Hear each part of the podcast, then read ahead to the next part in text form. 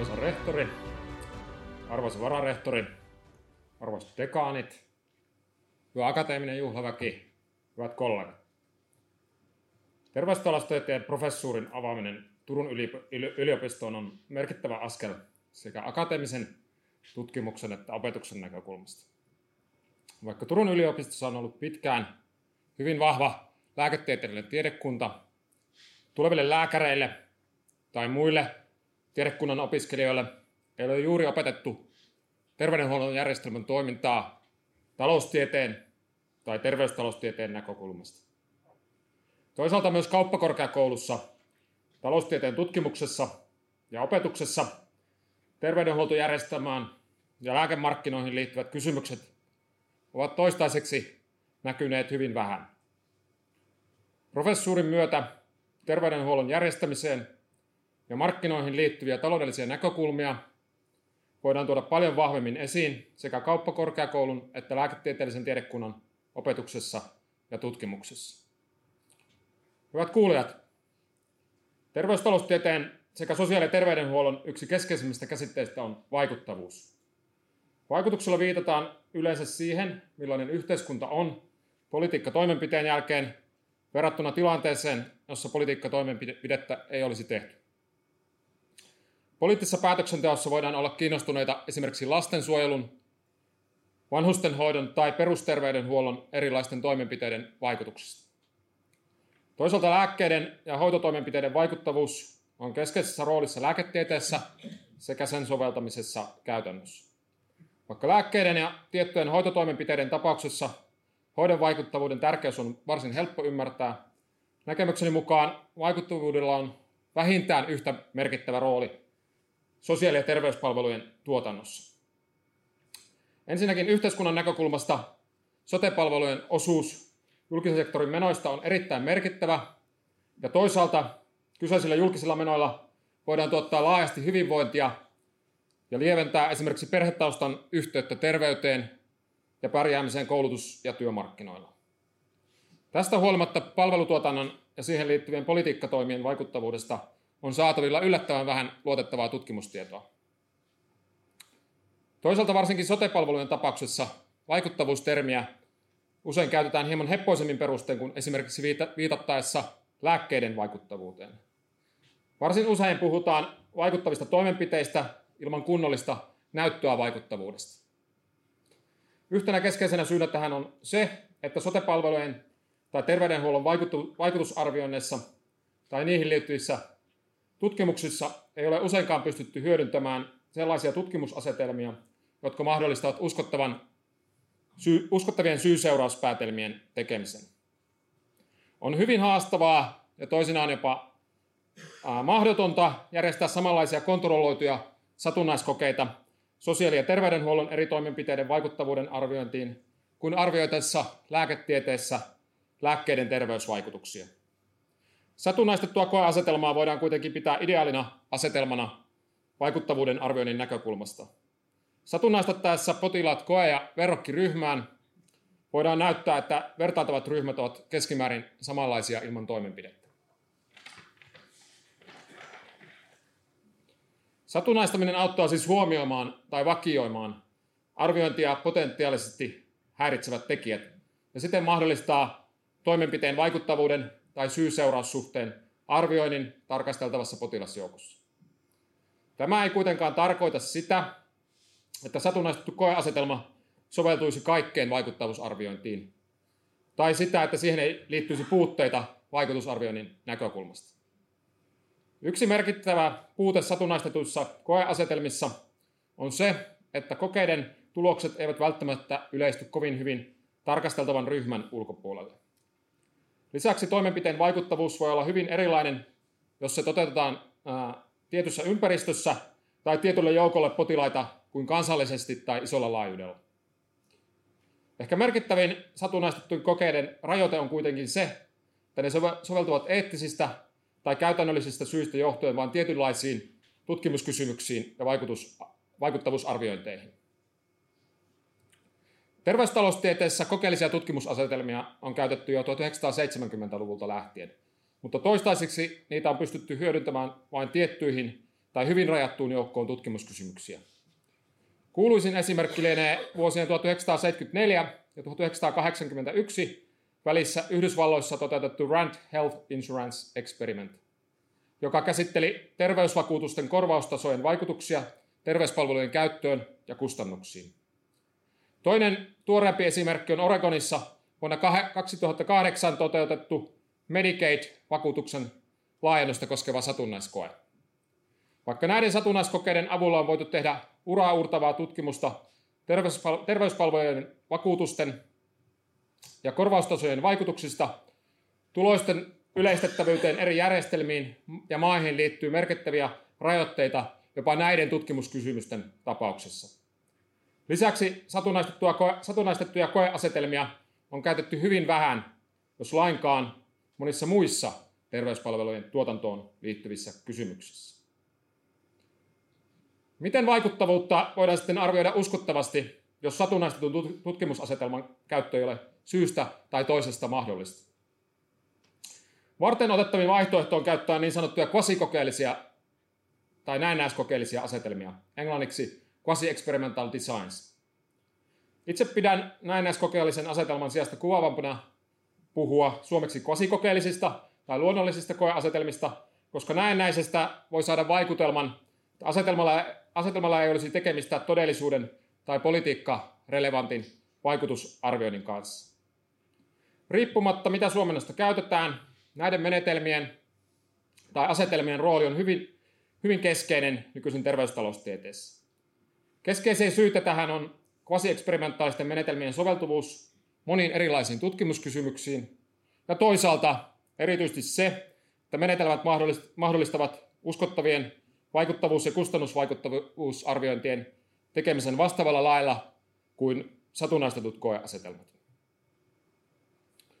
Vaikka on olemassa erilaisia kvasikokeellisia asetelmia ja menetelmiä, perusideana kaikissa on pyrkiä hyödyntämään luonnostaan tai vahingossa syntynyttä tutkimusasetelmaa arvioitaessa jonkin toimenpiteen vaikutuksia.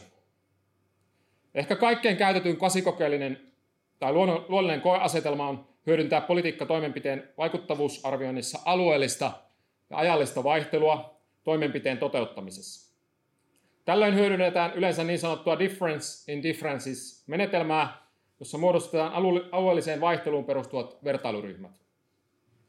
Ideana on verrata kahta tai useampaa ryhmää tai niihin kuuluvia henkilöitä ennen ja jälkeen toimenpidettä ja arvioida toimenpiteen vaikutusta ryhmissä tapahtuvien muutosten avulla. Käytännössä verrokkiryhmien avulla on mahdollista muodostaa uskottava käsitys siitä, mitä koeryhmälle olisi tapahtunut, jos politiikkatoimenpidettä ei olisi toteutettu. Suomessa yksi parhaiten tunnetusta esimerkistä lienee peruskouluuudistuksen vaiheittainen toteutus 1970-luvulla. Tuorempi terveydenhuoltoon liittyvä esimerkki on sähköisten reseptien käyttöönotto, joka toteutettiin vaiheittain Suomen kunnissa vuosina 2010-2014. Hyödynnämme meneillään olevassa tutkimushankkeessa tätä alueellista ja ajallista vaihtelua sähköisten reseptien käyttöönotossa tutkiessamme sähköisten reseptien vaikutuksia lääkkeiden käyttöön ja erilaisiin potilaiden terveystulemiin. Molemmissa esimerkkeissä vaiheittain toteutettu uudistus mahdollistaa uskottavan vaikuttavuusarvioinnin tiettyjen oletusten vallitessa, joita voidaan testata tutkimuksessa. Kolmas ja vielä vahvemmin sotepalveluihin liittyvä esimerkki on vuosina 2011 ja 2014 Suomessa toteutettujen julkisen terveydenhuollon valinnanvapausuudistusten arviointi.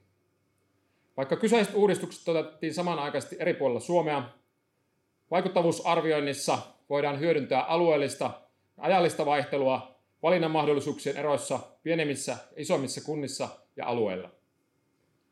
Tällaista vaihtelua on hyödynnetty myös varsin hyvin tunnetuissa Englannin erikoissairaanhoidon valinnanvapausuudistuksia käsittelevissä tutkimuksissa. Pyrimme tutkimaan Suomen valinnanvapausuudistusten vaikutuksia kvasieksperimentaalisen asetelman avulla tänä vuonna alkaneessa Suomen Akatemian rahoittamassa hankkeessa Kannustimet ja kilpailu terveyspalvelujen tuotannossa. Toinen taloustieteen eri sovellusalueilla ja myös terveystaloustieteessä viime vuosina yleistynyt kvasikokeellinen menetelmä on niin sanottu regressio-epäjatkuvuusasetelma.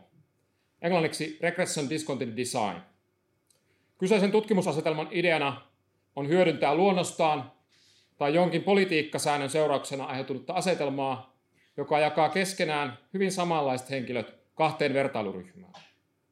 Menetelmän ideana on verrata juuri ja juuri tai rimahipoen toimenpiteen saaneita niihin, jotka jäävät rimahipoen toimenpidettä vaille.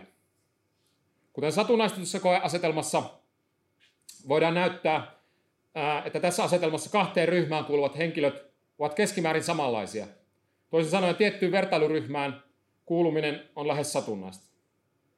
Esimerkiksi omassa tutkimuksessamme olemme arvioineet yksityisten lukijoiden vaikuttavuutta vertaamalla yksityisiin kouluihin juuri ja juuri päässeitä niihin hakijoihin, jotka jäävät niukasti yksityisten lukijoiden ulkopuolelle ja päätyivät julkiseen kouluun.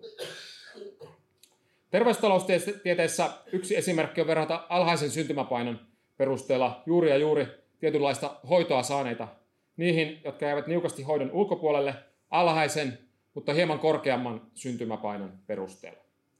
Tällaisia epäjatkuvuuksia, jotka jakavat samanlaiset potilaat tai yksilöt vertailuryhmiin, on löydettävissä Suomenkin palvelujärjestelmistä. Toistaiseksi näitä asetelmia on kuitenkin hyödynnetty suomalaisessa tutkimuksessa lähinnä tutkittaessa koulutuspalveluja, ei juuri terveydenhuoltoa tai sotepalvelujen vaikuttavuutta. Uskoisin, että tämä tulee kuitenkin muuttumaan lähivuosina ja tulemme toivottavasti näkemään yhä enemmän sotepalveluihin liittyviä vaikuttavuusarviointeja, joissa hyödynnetään erilaisia palvelujärjestelmän luomia epäjatkuvuuksia. Kolmas taloustieteessä jo pidempään hyödynnetty kvasikokeellinen menetelmä on niin sanottu instrumenttimuuttujamenetelmä. Vaikka kyseinen menetelmä on teknisesti jonkin verran vaikeaselkoisempi, siinäkin perusideana on hyödyntää jotakin luonnollisesti tai lähes satunnaisesti syntyvää vaihtelua mielenkiinnon kohteena olevassa politiikkatoimenpiteessä. Terveystaloustieteessä menetelmää on hyödynnetty jo varsin pitkään, mutta vasta niin sanotun taloustieteen uskottavuusvallankumouksen myötä menetelmän keskeisiin oletuksiin sekä sen soveltuvuuteen erityisesti vaikuttavuusarvioinnissa on alettu kiinnittämään enemmän huomiota.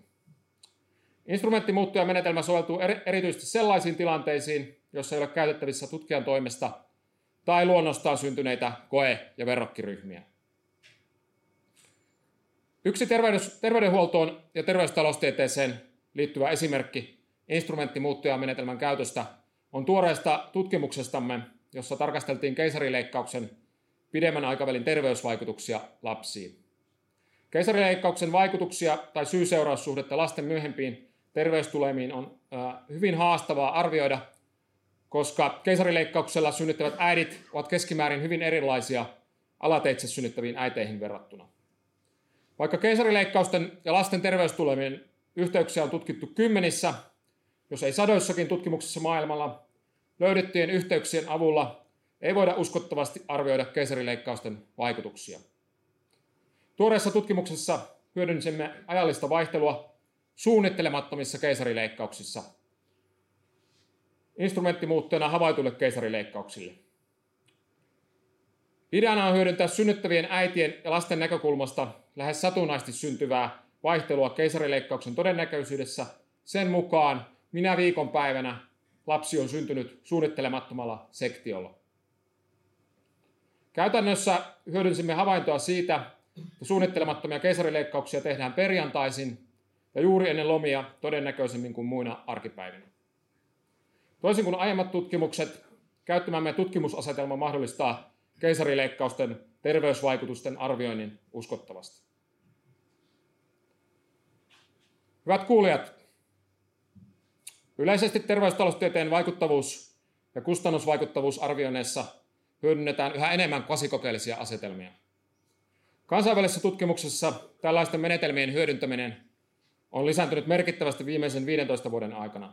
Tämän seurauksena erilaisten sosiaali- terveydenhuollon toimenpiteiden vaikuttavuuden ja kustannusvaikuttavuuden arvioinnista on tullut paljon uskottavampaa kuin aiemmin.